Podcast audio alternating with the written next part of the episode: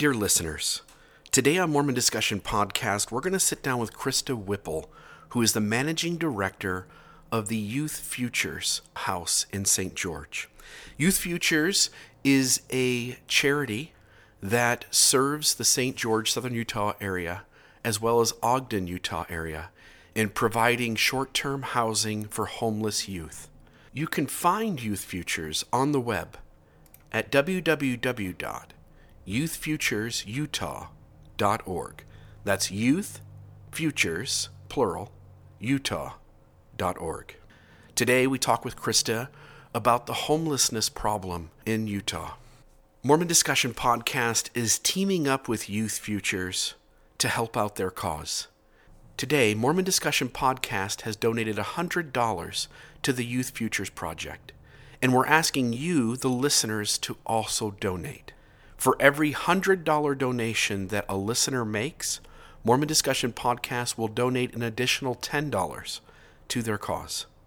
If you go to MormonDiscussionPodcast.org and go into the episode notes for this episode, you'll find the URL that links you to this fundraiser.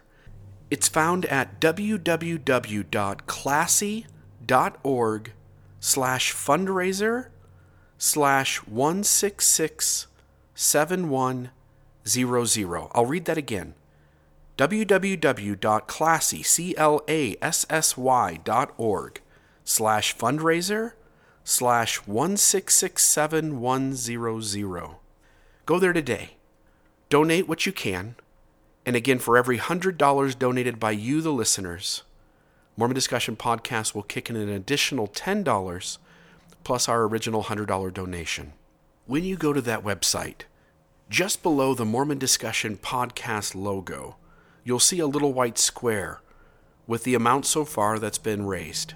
Click the white square, it'll take you to a page where you can click Make Your Donation. Once you do that, it's going to ask you a question. Would you like to credit this donation to a specific fundraiser or team? Type in my name, Bill Reel. Mormon discussion will come up, and you can then click that you want to send it to the Youth Future St. George Capital Campaign. And there, donate your amount. This is a great cause. Kids should not have to be homeless. And Youth Futures is providing them housing and the tools and resources to get back on their feet. What a great cause. And so many of these kids either are currently in or come from a Mormon background. What a way to help our culture. Will you help today?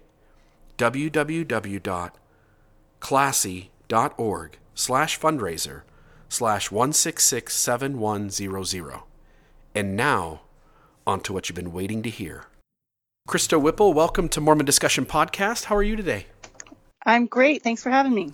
Awesome. Glad to have you on. This is going to be kind of a little different from some of the other things we do we've done in the past. We generally talk about Mormonism and religion and the issues found within uh, Mormon history and whatnot. This is completely separate from that. The reason this is important, listeners, is that uh, Krista is involved in an important project that reaches out to the youth in the area that I live in, in, uh, in St. George, Utah. Uh, there's also a very similar project, part of the same, uh, the same work uh, up north in, I believe, Salt Lake City. Is that correct? In Ogden. In Ogden. And so, uh, obviously, uh, while half the population tends to be Latter day Saints from the Mormon faith, so half the kids, at least, if not more, uh, as we kind of get into some of these issues, are affected by the, by what you're trying to help with. Before we get into that, though, Krista, would you mind just maybe introducing yourself to the listener and giving them kind of a little bit of background of, of who you are? Yeah, sure, of course. So my name is Krista, and I am the program director at Youth Futures at the St. George location. And uh, my background is really mostly in education. I'm a former teacher, um, and I used to do a lot of staff development training in the education world. And I worked briefly raising money for um, homeless youth in Los Angeles. And I grew up here in George, and I was wanting to move back here with my family, and and came across. Um, the job posting that they were looking for a, a, director for Youth Futures, and I was I was just really interested in the position instantly. Um, I think that um, living in Los Angeles, the homeless population is just, it's so visible in your face all the time. And it just made me feel like I had to do something. Um, and I knew I was coming back to my hometown and I knew that it was an issue that was really important to me. And so it was just the perfect timing and the perfect fit. Um, and so I, I, came on board with Youth Futures um, in the spring, and we have been working all throughout the summer. Um, the house that we've we have in the St. George area, um, and getting that ready to open it up to to homeless kids in in Washington County. Beautiful, beautiful. Uh, obviously, an important work, and I, I sometimes think in areas like St. George, where it's it's nice and it's clean and the crime rate's low, we, we sometimes think like, oh, we don't deal with these kinds of issues. Would you maybe just talk for a moment about the just how needed this is and and why it's so needed?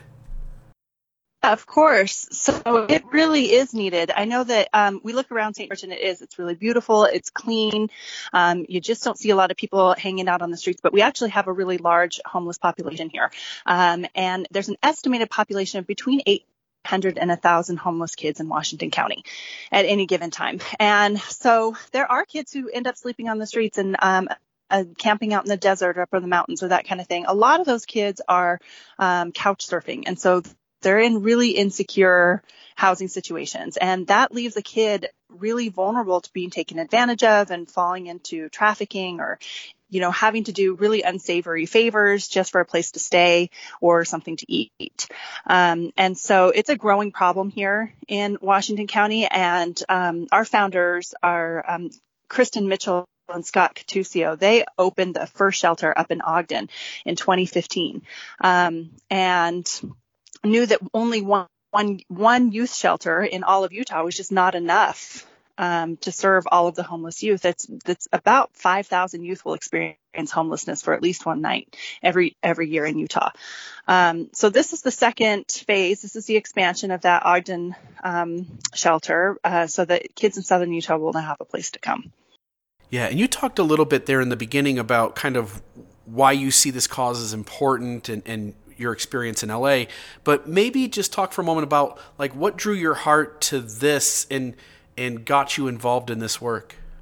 Yeah, so let me give you a little bit of the history of how it started even before I came on board. So, um, Kristen and Scott were seeing a lot of homeless kids on the streets um, in Ogden. The the homeless population is a lot more visible up there, and just feeling like something had to be done. Something had to be done, and they were kind of going to meetings with uh, other community groups saying someone's got to do something, and everyone's like, yeah, yeah, well, I think someone's going to do something. Someone else has an idea, and nothing was happening. And they finally realized, well, we're going to have to be somebody who does something, um, and they had originally started a helpline for um, LGBT kids, like a crisis line. And so they were getting all of these calls from LGBT kids looking for help. And the thing that they were coming across most often was that these kids needed housing. Um, and there just really wasn't any place to send them. There were no youth uh, uh, shelters in Utah. Um, even here in St. George, we do have a um, wonderful homeless shelter at Switch Point, and they can accept families. They can take kids who are accompanied by their parents in there, but they cannot take unaccompanied minors. So when there are kids who are on the street, there's just really no place for them. Um, so there was a law on the books in Utah that says that you cannot harbor a minor or you would be subject to a $10,000 fine. Uh, so along with a group of other community activists, they lobbied um, to have that law changed. So there's now licensing procedures in place that allow for youth shelters. So Youth Futures was the very first youth um, shelter to open its doors um, in 2015. And as I've said, that um, this the St. George location is an expansion of that very successful program.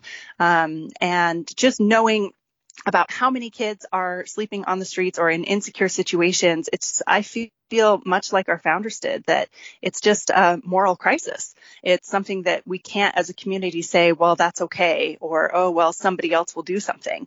Um, you know, I, I know that kids have a safe place to sleep. And so I'm going to do this work, you know, to make sure that I'm part of the solution it, it seems so important. I, I've got friends up in northern Utah, and again, I just moved to St. George maybe three and a half, four years ago, and and I don't see the problem, but I'm aware that it's it's present because of the friends I've got up north pointing to uh, some of these like almost like a tent shelter where these kids are just sleeping in tents outside and and that we've got to do better. We, we owe it to the the future of our of, of our society and, and of our this area in particular.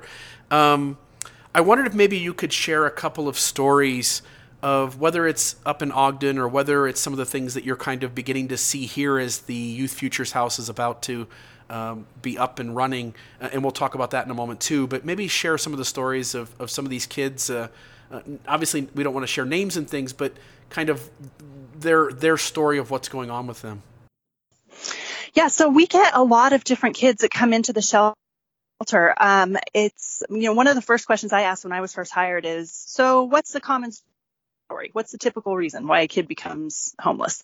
And um, Kristen just spread her hands was like, there's just not one story. There is not a typical common answer to that question. Every time you think that you've heard it all, another kid the doorstep.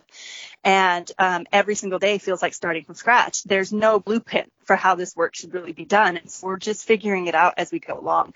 Um, so, uh, so the stories really just there's there's a huge spectrum of stories of reason why kids end up homeless. Um, the most common response that I get from people is, uh, "What really? Homeless kids in Utah? That's a thing?"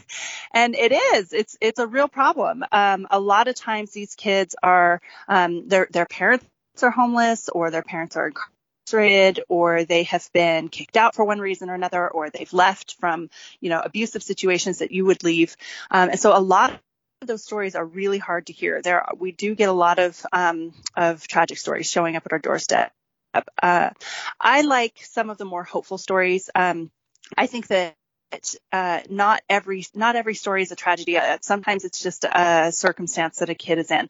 Um, for example, there's one girl who just really really impressed me when I met her up in the Ogden shelter. Um, she, you know, was like a student body president. She was an activist in her community. She was a straight A student. She had already earned um, multiple college scholarships.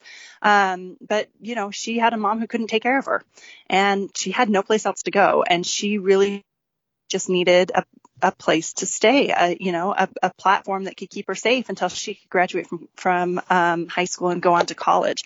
Um, her goal is to become the president of the United States. And if you met her, you'd vote for her. She's incredible. um, and I so I really like her. I, I really thought that she was a really inspiring story. Um, there's there's more difficult cases that we we encounter as well. Um, recently, our street outreach team um, was out on the streets of Ogden and met a young boy who was at a skate park and was looking really sad. And so they went over and started talking to him. And he was incredibly depressed. And he said that he was planning on taking his own life right there that day. He was going to do it. He was headed to a bridge. And our street outreach team intervened at just the right moment. And he told his story of what was going on in his life and the ways that he'd been abandoned and bullied and the things that he didn't have. And so they took him back to the shelter and, um, you know, kind of distracted him, getting him to try on clothes and that kind of thing until um, the therapist could come and get him. And then they took him to the hospital and got him into treatment. And, uh, you know, I have no doubt that our street outreach team saved his life that day, that they came across him in the right moment. Um, as you know, youth suicide is a, it's a epidemic in Utah. Um, the it, suicide is the leading cause of death among youth aged 10 to 17 in our state, um, and we're consistently in the top five um, highest suicide rates in the country. And this again is just a it's a moral outrage that you can't hear and feel like you don't want to do something about it. Um, so you know, that's part of our mission is just making sure that kids are safe, that they feel seen, heard, and validated, that they have a place to be, um, and that they have access to resources and you know, caring adults and the services that they need to get the help that they, they so desperately need. So, as you pointed out, I mean, the suicide epidemic in Utah is not only atrocious, but it's also growing, which is really um, not, not only sad, but alarming and we're having to kind of figure out like what is the cause of this and and what's all going behind it i know there's a lot of um, po- political uh, arguing back and forth debates on whether the the religion of the state is is a contributor i don't want to get into any of that i just want to recognize like these kids uh, are taking their lives, and we want to do all we can to stop it. Obviously, uh, any any life we can save is super important. Um, again, these kids are our future. I, I want to talk for a moment um, about the project you guys have in particular. So you have this house, the the Youth Futures Home. I want you to talk about that for a moment, but then I also want you to add uh, on what some of the needs are that uh, that this Youth Futures Home has, and maybe both, maybe as well as collectively between you guys and the Ogden Place as well. Yeah, sure. So. Um there are lots of ways that people can get involved and help us out, really depending on what their um, interests and talents are and what their resources are. Um, we are a nonprofit. We are expanding to a second location. Obviously, our most important need right now is money. So if you are able to give, um, that is really the thing that we need the most. If you are able to organize a fundraiser with your um, school group, church group, social group, neighborhood, office, whatever, um, the the cash is is really really important to helping us um, finish setting up the shelter and starting our program. Um, cash isn't always the easiest thing for people to come up with and give though, and so there's a lot of other ways to help too. Um, donation drives, um, in kind gathering of supplies that we need. If you think about anything that you need to um, run a household and raise a, te- a, teenager, that's what we need, which is all the things. um, so if you ever clean out your closet and you had come across clothes, shoes, school supplies, bedding, blankets, towels, hygiene, um, stuff for the pantry, food, um, um, household cleaning supplies, uh, paper products, um, laundry supplies. Um, we could really use just some pallets of water um, to stack up uh, in the shelter. So if you're ever cleaning out your closets or you're at Costco and you want to throw a couple things in the cart for us, um, those in-kind donations are really, really important um, to keeping our shelter stocked and operating. Um, and as soon as we open our doors, you know, we're not hoarders. We get those things out into the hands of the community and the kids who need them the most. Um, so that will be an ongoing collection that we really need. Um, right now, I have staff on duty from 7 a.m. until 11 p.m. every day. Um, so any time that's good for you to drop off donations is good for us. Beautiful, beautiful. Um, one of the things we're going to do here, and uh, hopefully I'll have the details ready by the end of our, our conversation. Otherwise, I'll add them in uh, as an opening and closing to the episode. But what we're doing is Mormon Discussion is going to donate just 100 bucks, and, and that seems little, but I also want to add this. No, that's which, wonderful. Well, perfect. And I also want to add that every listener, we want to encourage all the listeners to the podcast uh, to help out with this uh, with this project. And so we'll have a link uh, that'll be shared in the again in the show notes as well as the opening and closing of this episode. If folks will donate a hundred bucks for every hundred dollars they donate, uh, Mormon Discussion will throw in an additional ten dollars in as well, um, and hopefully we can at least get to maybe like a thousand or two and, and, help you raise some some funds for your project. Um, I, I recognize the capital that's needed to get this off the ground. I also want to ask, though, that once the house is open, for the listeners who live in St. George, and there's a lot of listeners to this podcast who live in this area, um, can you maybe give us an idea of some of the things that you need help with once you're open that folks can begin to start reaching out to you and say, hey, I'm available to do this?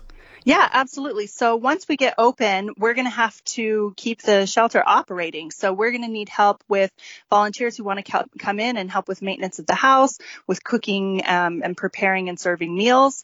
Um, if anybody has a particular skill or talent that they want to share with the kids. Um, for example, we got a piano donated if somebody wanted to do piano lessons, or if somebody, um, you know, we have a group of student nurses who are going to come in and do like some health classes and that kind of thing. Um, really, if you have some sort of skill, some kind of talent, some sort of experience teaching, some some passion that you want to share with the kids, we want to have all of those types of things going on in the shelter. We want it to be um, a place where kids can come and and get their basic needs met, but then all also, you know, hopefully learn some new skills or or things that they can take with them um, when they leave us and go back out into the world or uh, you know hopefully into stable um, permanent housing.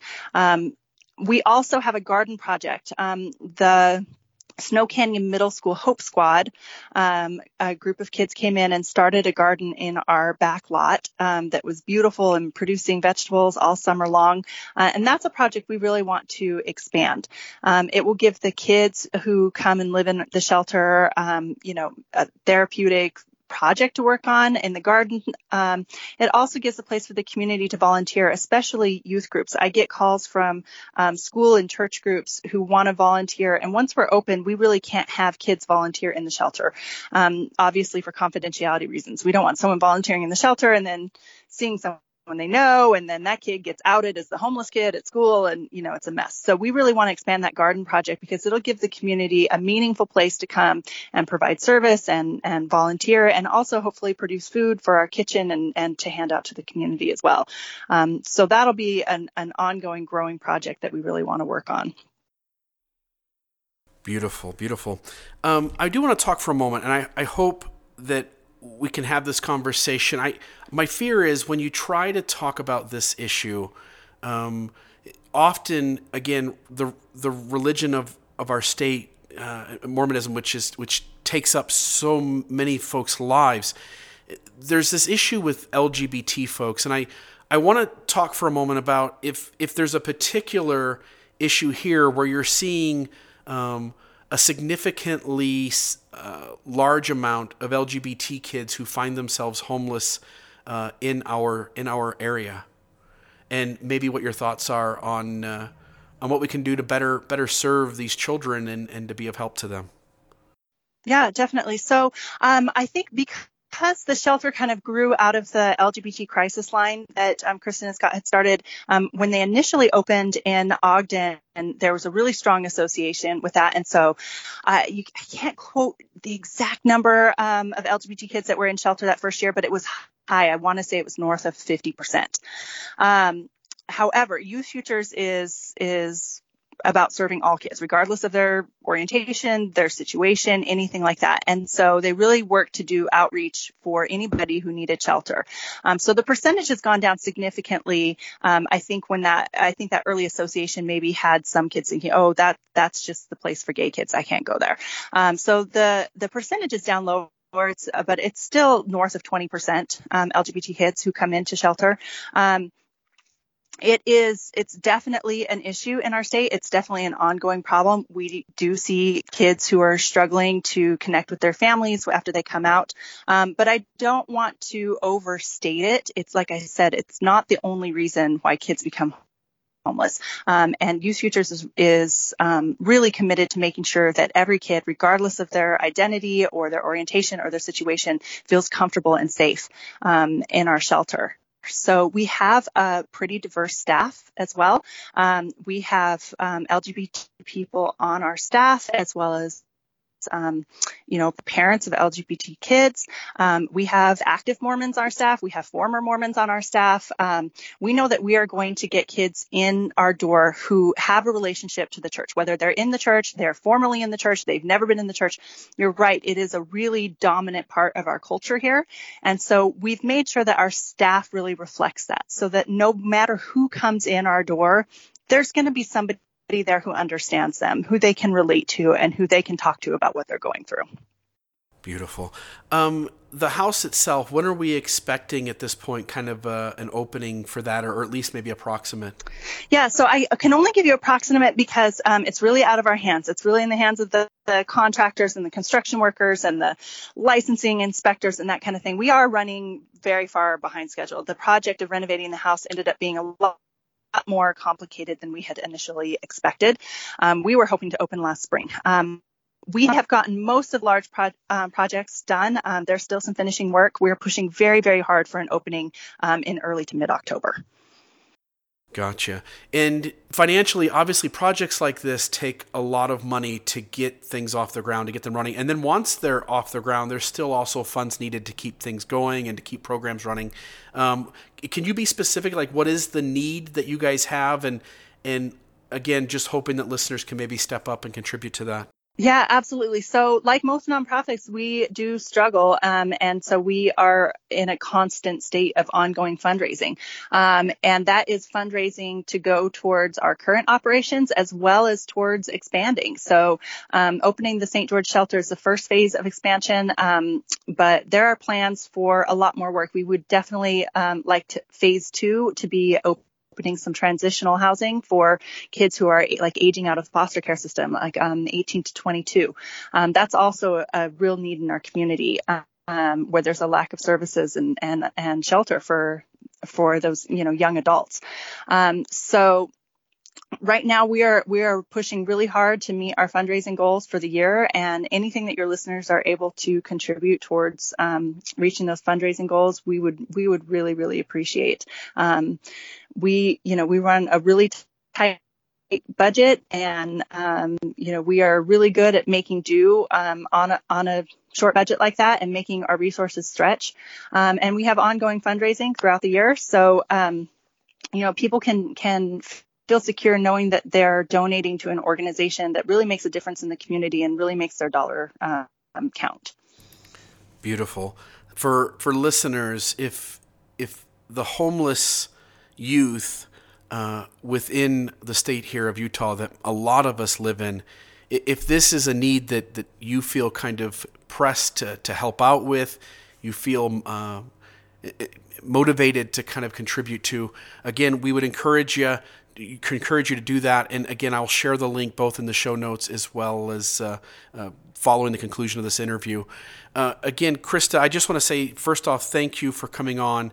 The project I think is so important, and I think it is a pressing need. As you pointed out earlier, uh, some of the laws were kind of in the way of us being able to help, uh, and and I always fear sometimes that legislation or legislators even sometimes create these laws out of an effort to want to protect children, but sometimes it ends up preventing uh, people from being able to be able to help. So I'm glad that, that this has moved along and this project is up and running and now moving from Ogden to here, and you guys have got the house almost uh, open and ready to go.